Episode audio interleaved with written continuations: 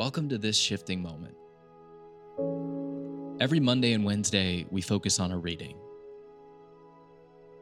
And these readings come from Richard's vast library of thought leaders, teachers, and spiritual guides. And after the reading, we offer up an invitation. And it's an invitation that's designed to move something in your own heart.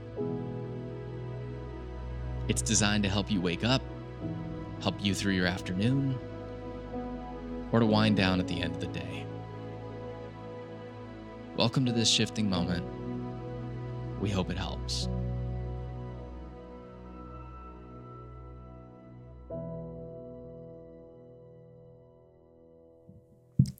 Cynthia Bourgeault The Secret of Surrender. The code word for the gesture of inner motion is surrender. In the wisdom lexicon, it specifically denotes the passage from the smaller or acorn self into the greater or oak tree self brought about through this act of letting go.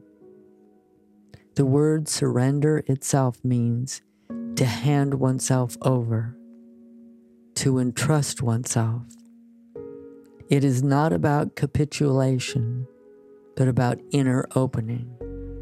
It is always voluntary, and rather than an act of weakness, it is always an act of strength a story from the Buddhist tradition, probably timeless, but in its most recent versions, set during the Chinese communist invasion of Tibet, makes the point very clear. A soldier bursts into a monastery cell and thrusts his rifle into the belly of a meditating monk. The monk goes right on meditating. You don't understand, barks the soldier. I have the power to take your life. The monk opens his eyes briefly and smiles sweetly at the soldier. No, it's you who doesn't understand. I have the power to let you.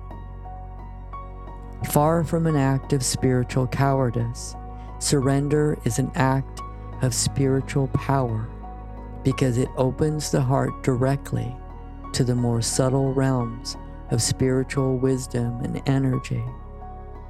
I have spoken about surrender in extreme examples, but the power of letting be operates equally strongly in ordinary circumstances, in the daily adventures and misadventures of our lives.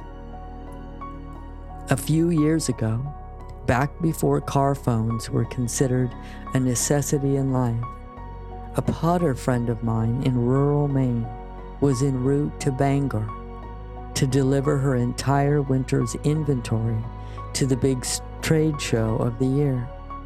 On a remote stretch of highway crossing a marsh, her Toyota wagon finally gave up the ghost. At first, she panicked. How would she ever get help? What if she was stranded for days and missed the trade show? or froze to death, or got mugged or raped. But she was an ardent spiritual seeker and decided that this might be as good a time as ever to begin working with the practice of surrender. Taking a few deep breaths, she said to herself, Well, I'm here. I wonder what will happen next. What happened next was that she began to find herself totally caught up by the buzz of activity in what had first appeared to be an isolated marsh. On this sunny day in April, life was stirring itself awake. She could almost literally see the skunk cabbages unfolding their leaves and the tadpoles darting this way and that. She was so entranced that at first she didn't even hear the rumble of the approaching engine. Of course, it was a tow truck, and it just happened to be going to Bangor. Where there's surrender, synchronicity tends to follow, which is one of the most delightful side effects of surrender.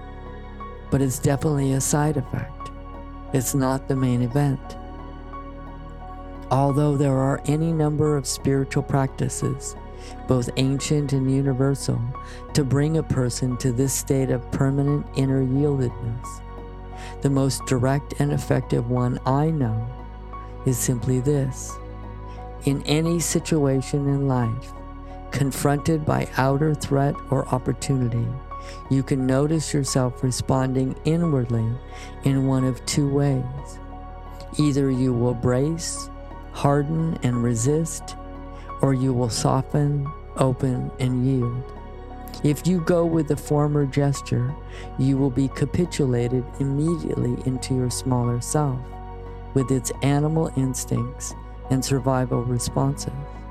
If you stay with the latter, regardless of the outer conditions, you will remain in alignment with your innermost being, and through it, divine being can reach you.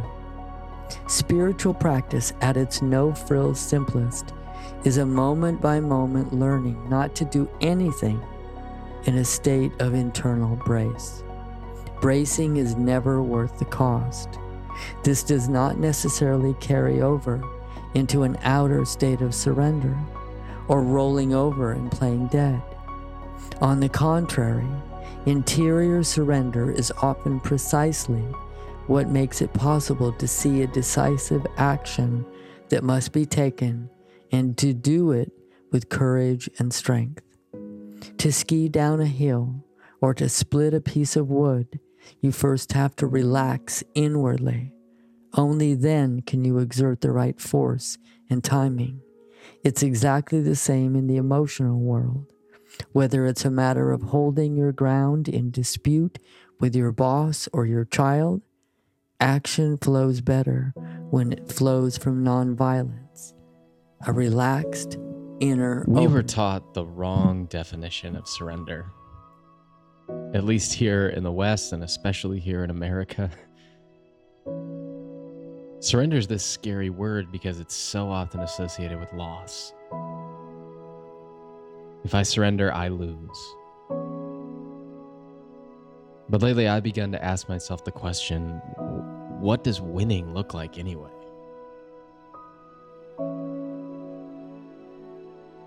Maybe it's the definition of winning that we've gotten wrong and that we need to take a closer look at. Because, in all honesty, the biggest win I can have in my life is peace, is serenity, is tranquility. All of the byproducts that the spiritual life has to offer.